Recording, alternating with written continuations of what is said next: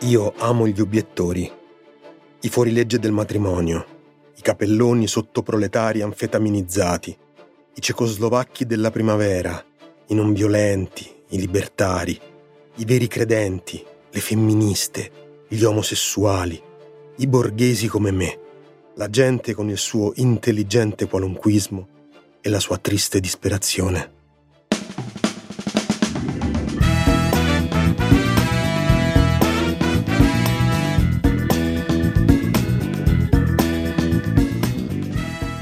Pannella, ma sa che quando l'ho vista in tv mi sono innamorata di lei? Le donne in particolare lo guardavano con fascinazione, con ammirazione, con, anche con desiderio. E lui che sapeva rispondere, sapeva stare al gioco. Se ne è accorto anche il suo assistente Matteo Angeli. Dopo la clamorosa vittoria dei radicali nel referendum contro il divorzio, Marco Pannella è diventato all'improvviso un volto noto. Ha saputo toccare le corde della sensibilità collettiva. Impossibile continuare a ignorarlo o tenerlo ai margini, come hanno fatto i partiti tradizionali per molti anni. Adesso mi chiamavano addirittura dal Corriere della Sera per chiedermi di scrivere editoriali.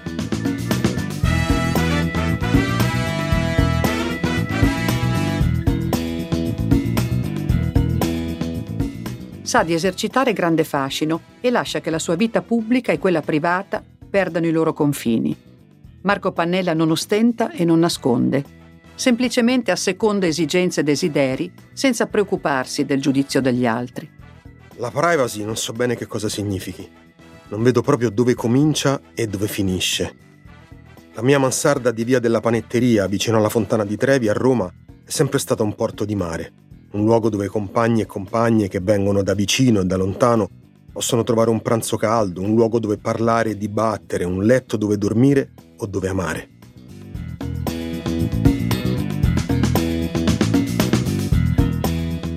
Mirella Parachini ricorda che tutto questo faceva anche parte di quel periodo storico. Era l'epoca veramente delle case aperte, eh? Quindi anche se andavamo nei convegni eh, in altre città, eravamo ospitati da, dai militanti radicali, si faceva, e noi a nostra volta ospitavamo. Questa è una cosa che si è andata eh, a perdere negli anni e, ed è un peccato. Il problema di Marco, semmai, è di trovare un attimo di solitudine.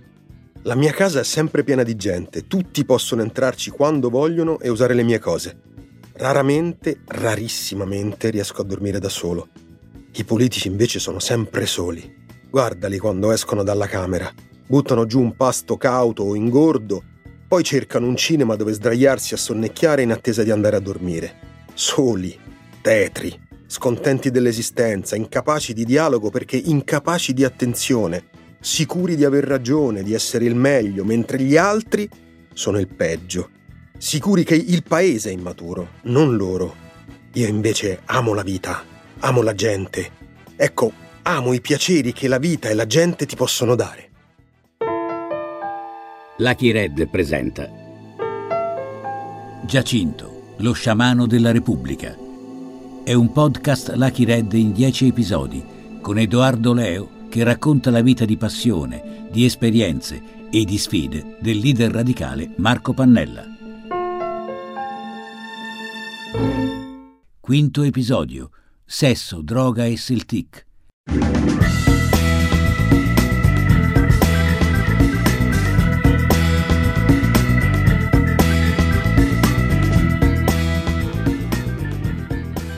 Tutto questo Pannella lo porta anche dentro la politica. Vuole andare incontro alla nuova società che si sta delineando. Una società in cui è in corso una rivoluzione dei costumi, la rivoluzione sessuale.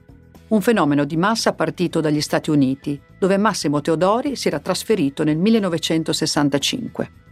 Ci sono rimasto fino al millenovecentosessantanove. Ho vissuto tutto perché ero a Berkeley, in California. I miei amici erano tutti quelli della Students for a Democratic Society, cioè quelli che hanno in quegli anni eh, dal Free Speech Movement di, di Berkeley in poi hanno animato tutta la, la nuova sinistra americana.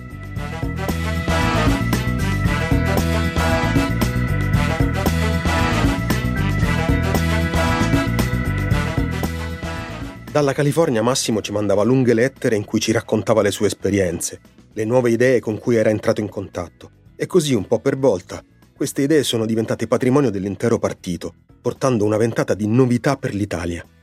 I radicali, sull'esempio della controcultura statunitense, innovano i modi di protesta.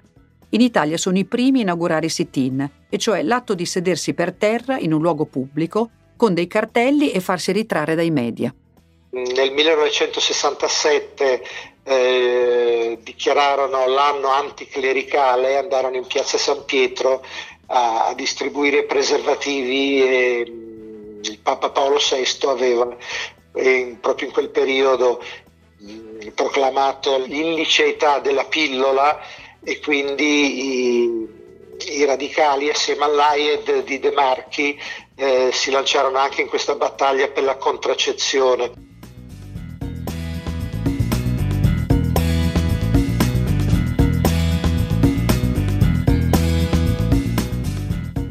Il liberation movement eh, eh, femminile in, in Italia non c'era nel millenovecentosessantotto sessantanove, e quando io torno in Italia nel millenovecentosettanta eh, organizzo presso il Partito Radicale un seminario che dura tre mesi sul movimento di liberazione della donna in generale e in particolare degli Stati Uniti.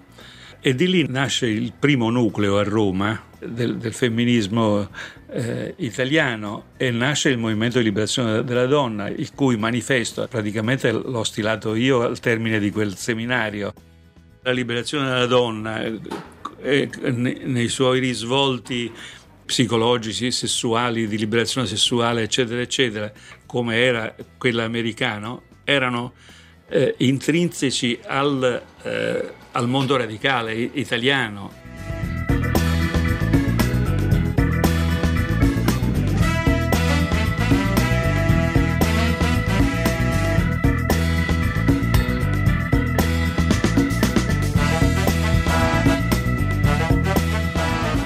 Ma il progetto libertario di Pannella non riguarda soltanto la rivoluzione dei costumi sessuali e la liberazione della donna.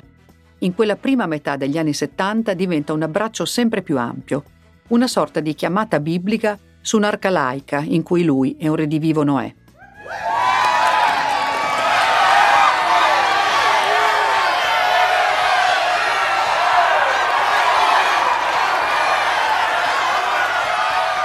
Dobbiamo prepararci, banda di avanzi di galera, banda di drogati, di facitori di angeli, di omosessuali, di giudei di ogni tipo, di mezzi fascisti, di ex pazzi, di marciatori e di digiunatori, di piccoli borghesi esasperati e avventuristi, di esibizionisti come me.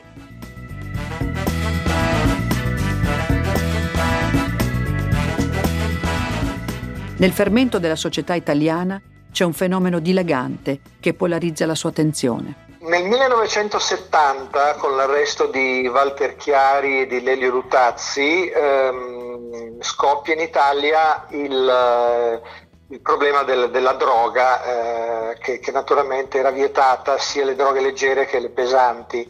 All'epoca a dirigere la sezione narcotici di Roma era il commissario Ennio Di Francesco.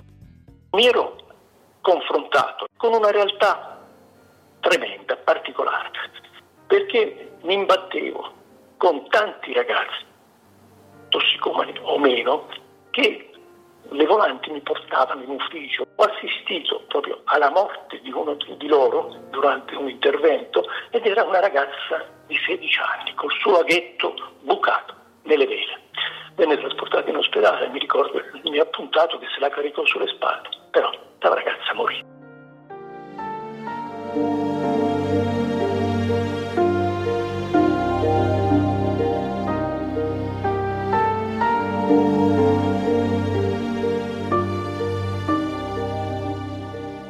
Il consumo di massa di stupefacenti era del tutto nuovo, ma le leggi dello Stato erano rimaste le stesse di venti anni prima, quando a farsi erano pochissimi. E c'era un'altra cosa che non andava.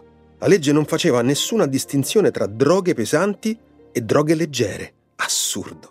Noi ci trovavamo ad applicare un articolo del millenovecentocinquantotto, la legge contro gli stupefacenti di allora, che obbligava ad arrestare chiunque comunque detenga sostanze stupefacenti. Era obbligatorio o arrestarli oppure venivano mandati in manicomio. Ho capito subito che c'era un ritardo legislativo che andava colmato, come avevamo fatto con il divorzio e con l'aborto, e sapevo anche che era dannoso non distinguere tra eroina e fumo.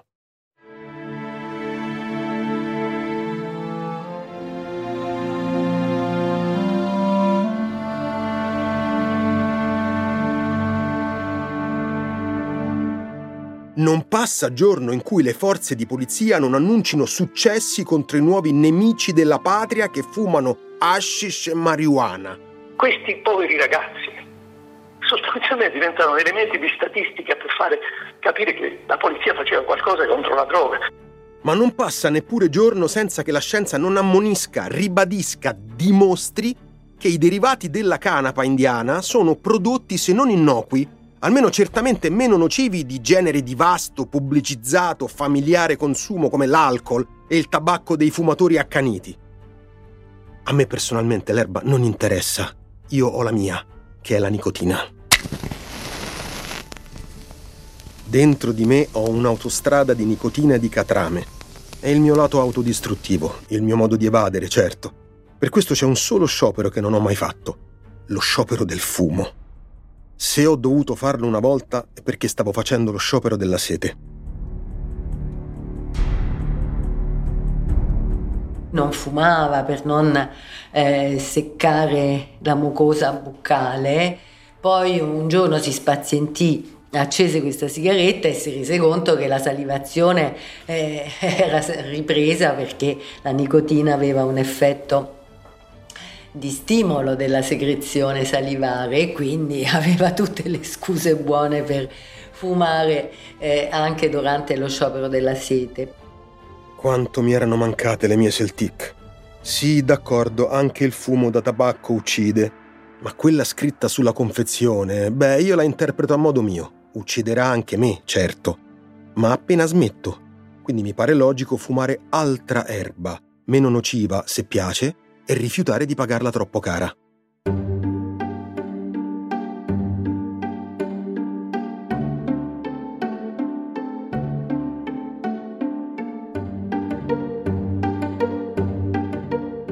Mentre Pannella si arrovella su come portare l'attenzione dell'opinione pubblica sul problema della droga, in questura hanno tutt'altro a cui pensare. In quel periodo si erano verificati a Roma due sequestri di persona. Era la prima volta che succedeva.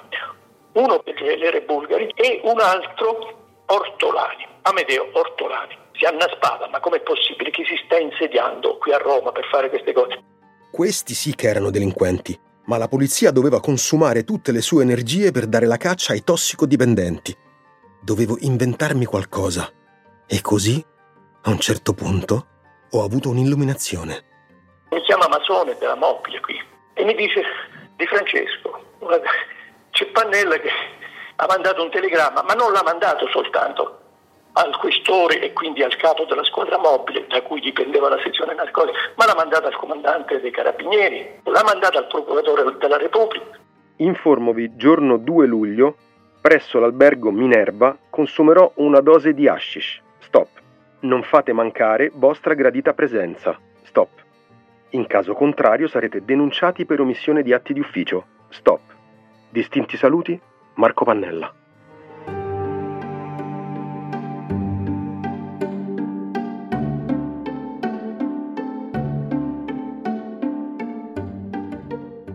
Un atto di disobbedienza civile tipico de, di Martin Luther King, di Gandhi e degli altri apostoli della non violenza, cioè quello di eh, commettere un reato apposta per essere per essere arrestato e quindi destare scandalo nella, nella pubblica opinione, e che poi avrebbe portato all'abolizione della, della legge che proibiva le droghe.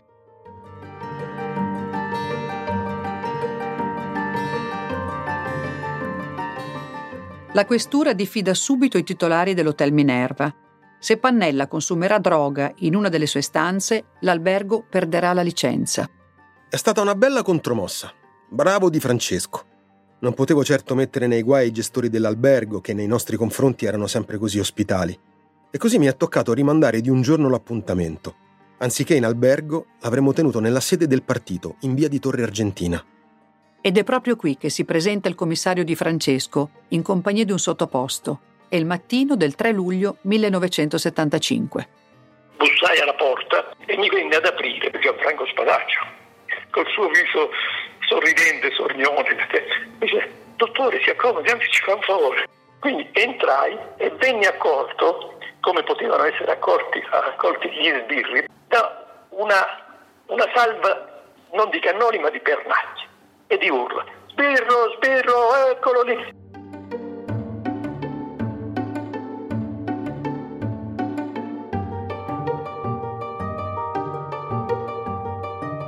La sede è così affollata che non c'è più posto per nessuno.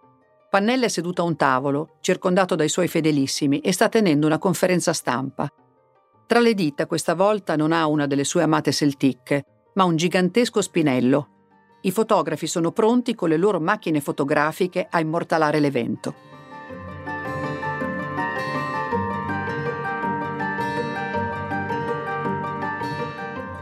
Quale aiuto diamo a questi ragazzi che si drogano? Li sbattiamo in galera, li mettiamo in manicomio, ma il carcere, il manicomio, a cosa servono? Mentre loro parlavano io pensavo a queste scene che avevo già visto a Genova. Come si fa a mettere un ragazzo di sedici diciassette anni, prendergli le impronte, fargli la foto segnaletica e poi spedirlo in galera? A quel punto lo hai rovinato a vita. La sala aspettava il famoso reato in diretta. Quindi Marco Pannella, con i suoi capelli bianchi, ciccione e scione com'era, guardandomi, tirò fuori questa specie di, di cannone, di spinello, e lo accese.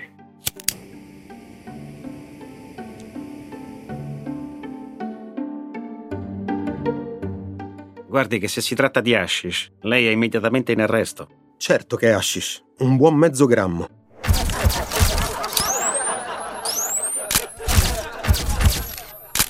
Perciò invito lei e il commissario qui presente ad arrestarmi. Lo bloccai, dico: guardi, lei mi dice che qui c'è droga, me lo dice lei, ma non è che gli hanno venduto, sai proprio questa frase, merda di vacca. Ma che è roba ottima, e le dico di più, non è solo questa la droga che ho fumato. Lor signori devono sapere che anche tutte le altre sigarette che ho assaporato durante la conferenza stampa erano imbottite di hashish.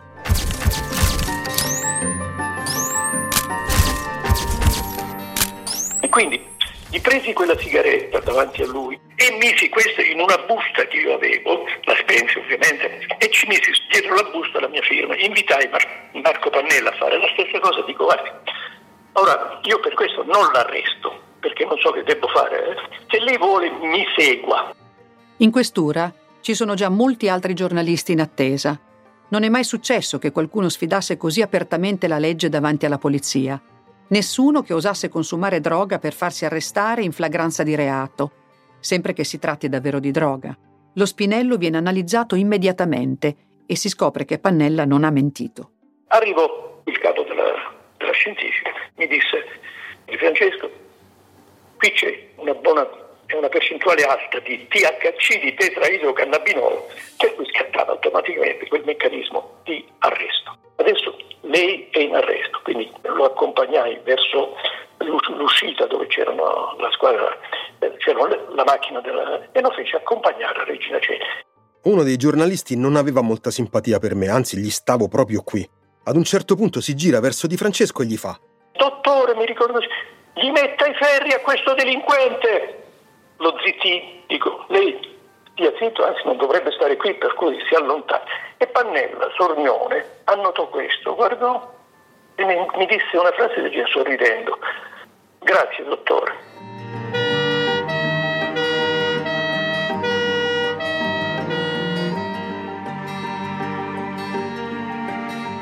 Per me non era il primo arresto. Ero già stato in prigione a Sofia nel millenovecentosessantotto per aver distribuito volantini contro l'invasione sovietica della Cecoslovacchia, ma la detenzione a Regina Coeli è stata decisamente più sopportabile di quella bulgara. Mi mettono in cella e lì comincia per me un party in galera. Non penserete mica che il controllo di quegli ambienti spetti al brigadiere o al maresciallo. Ma no, la gestione è a cura delle famiglie e naturalmente comandano quelle più potenti. siccome sapevano chi ero e ciò che avevo fatto, perché ne avevano parlato giornali e televisione, quando mi vedono arrivare mi accolgono come un ospite di riguardo. Tutti vengono a salutarmi, tutti mi vogliono a cena, non ricordo di aver mai mangiato tanto.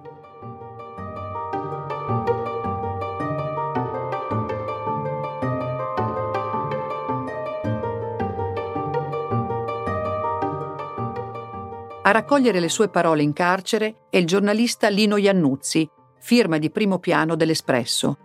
Pur simpatizzando con la causa radicale, Iannuzzi non manca di fare il suo lavoro. Le fanno male le manette?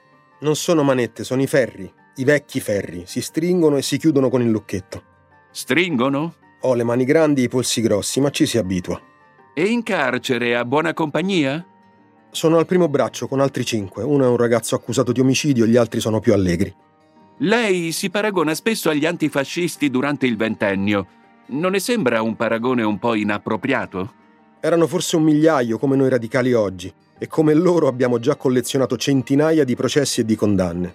Non per questo siete degli eroi della libertà. Non siamo né eroi né martiri, noi facciamo politica. Fumare Spinelli è politica? Se fumando Spinelli in pubblico sarà possibile ottenere una legge più giusta sugli stupefacenti, allora sì. Se fumando potremo salvare la vita di un ragazzo, allora sì. Se non c'è altra scelta, persino fumare è opera di governo. La gente non vi capisce, Pannella. Le vostre sono proteste isolate. Mentre siamo a un passo dalla vittoria della sinistra, la grande avanzata dei comunisti. Lei che dice? Non viviamo per applaudire le vittorie degli altri. Non siamo rassegnati ad esultare solo perché domani, forse, al posto dei padroni attuali, avremo padroni nuovi e forse onesti.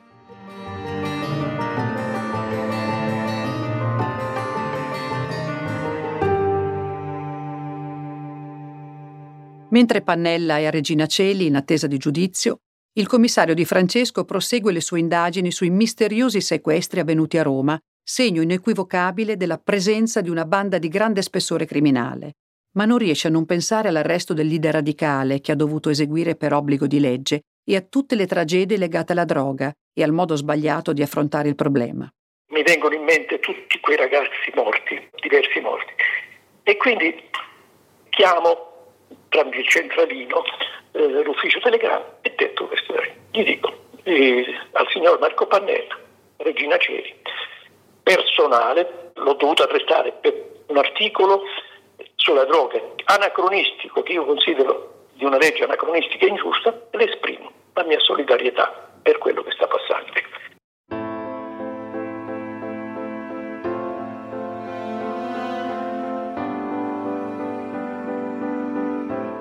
Un gesto di solidarietà nei miei confronti fatto di istinto, senza pensarci troppo, un gesto di cui gli sarò grato per sempre, ma per Di Francesco avrà conseguenze pesanti.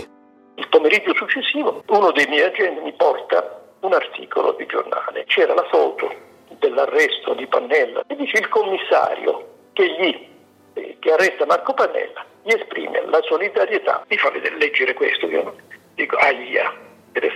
Quindi torno in ufficio, in ufficio trovo, su, trovo una lettera gialla riservata personale per il dottor Di Francesco.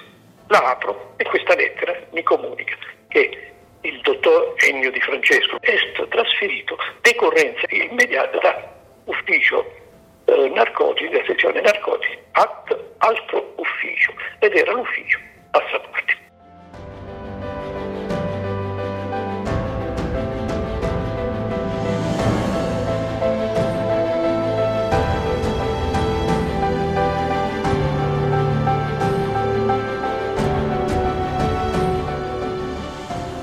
Al commissario Di Francesco vogliono negare persino di terminare l'operazione in corso legata alla banda che fa sequestri di persona, anche se è vicino a un risultato importante. Di Francesco però non si arrende, la posta in gioco è troppo grande e va avanti lo stesso, con l'appoggio di un magistrato che crede in lui. Il magistrato Cannata firmò tre mandati di perquisizione, si formarono tre squadrette, le prime due arrivarono a mani vuote, la terza quando avevo perso ogni speranza. Arrivò con alcuni marsigliesi e delle persone arrestate, e uno delle quali era uno, un assassino che aveva ucciso dei gioiellieri. Dottore, ce l'abbiamo finalmente fatta! Parti quanta eroina c'è qui? Cioè, avevamo beccato la più grossa quantità, erano dei chili, allora due o tre chili, di eroina che stava arrivando sul mercato a Roma. Si tratta proprio della banda criminale responsabile dei sequestri, di cui fanno parte anche un gruppo di marsigliesi. Un clamoroso traguardo che però non cambia la posizione di Di Francesco. Vabbè, teniamo atto di Francesco, però tieni a mente che tu sei trasferito, questa è la tua ultima operazione. Non ho fatto carriera, io non sono mai arrivato al grado di questore, in quel momento ero considerato comunista sovversivo. Ma c'erano persone che per lui e per il suo coraggio avevano il massimo rispetto e nessuna paura di mostrarlo, le nostre giovani militanti. Domani mattina, mentre io stavo di mattina presto, stavo andando a raccogliere delle cose dal mio ufficio per trasferirmi, e vidi che all'uscita c'erano un sacco di, di ragazzi, un gruppo di ragazzi che avevano dei cartelloni, e mi ricorderò come fosse adesso di un cartello che era portato da una bellissima ragazza che sopra porta una scritta bellissima e significativa: Di Francesco è colpevole di pensare.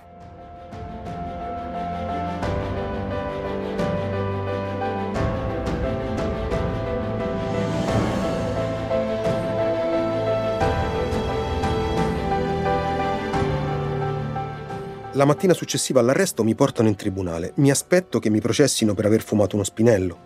E invece no. Colpo di scena. Mentre era detenuto a Regina Coeli, eh, maturò il processo a suo carico per aver bruciato le schede elettorali. Era un reato che avevo compiuto nel millenovecentosettantadue, quando, durante una manifestazione, avevo bruciato dei certificati elettorali. L'idea era di combattere le elezioni truffa, in cui a vincere erano sempre e comunque i partiti di regime. Mirella non poteva neanche venire a trovarmi in carcere perché il nostro legame non era ufficialmente riconosciuto. Il caso eh, ha voluto che io potessi andare alle udienze di questo processo mentre Marco era eh, agli arresti per la questione della marijuana. Il colonnello Varisco, Eh, avendo saputo che io ero in aula, mi permise di andare a salutare Marco. Questa è l'ennesima testimonianza di quanto si volesse bene a Marco. Il colonnello Antonio Varisco, un galantuomo, qualche anno dopo è stato trucidato da un comando delle Brigate Rosse.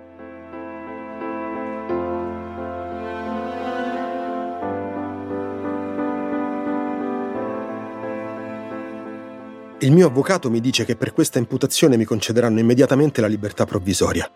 Eh no, troppo facile. Io quella libertà non la voglio.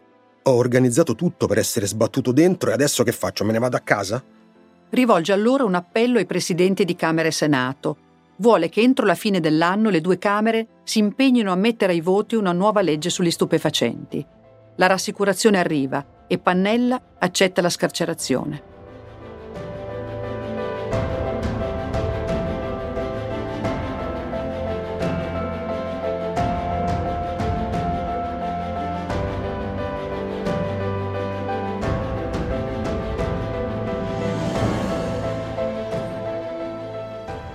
Alla fine del millenovecentosettantacinque viene votata una riforma. Pannella non riesce a spuntare la legalizzazione delle droghe, che rimarrà per tutta la vita un cavallo di battaglia, ma ottiene un importante risultato. Il consumo di droga ad uso personale è stato depenalizzato. Per i giovani e giovanissimi trovati in possesso di dosi personali non ci sarà più il carcere o il manicomio. Marco Pannella è stato profetico.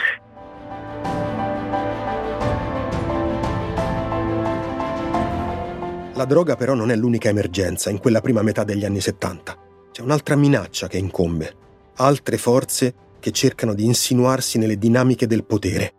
Questa volta attraverso la violenza. È la stagione della lotta armata. Ascolta tutte le puntate della serie in esclusiva su Amazon Music.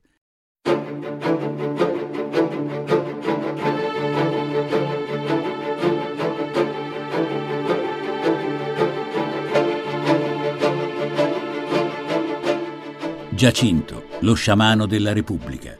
È un podcast Lucky Red scritto da Antonella Bolelli Ferrera e Massimiliano Greener, Story editor e supervisione artistica Antonella Bolelli Ferrera. Regia Massimiliano Greener. Editing, sound design e musiche originali Alessandro Molinari. Voci di Edoardo Leo, Michela Alborghetti, Claudio Corinaldesi, Nicola Braile, Gaetano Lizio, Alessia Rubini, Alessia Sorbello. Voce narrante Antonella Bolelli Ferrera, con la partecipazione di Matteo Angeli, Ferruccio Braibanti, Giandomenico Cagliazza, Ennio Di Francesco, Matteo Mecacci, Toni Negri, Mirella Parachini, Sargiano Sbatantra, Mauro Suttora, Massimo Teodori e Concetto Vecchio. Effetti sonori Matteo Bendinelli.